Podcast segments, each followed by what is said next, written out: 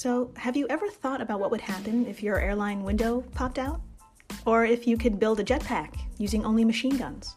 Well, turns out you could, but you really shouldn't. Hi, I'm Jill Chacha, host of a podcast that's for folks who like learning about weird stuff. It's called, well, that's interesting.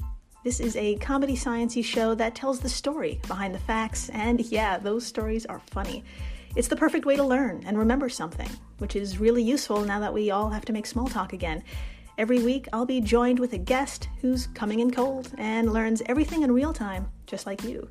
Reactions are real, the facts are bizarre, and the laughter is plentiful. Listen to Well, That's Interesting wherever you do podcasts.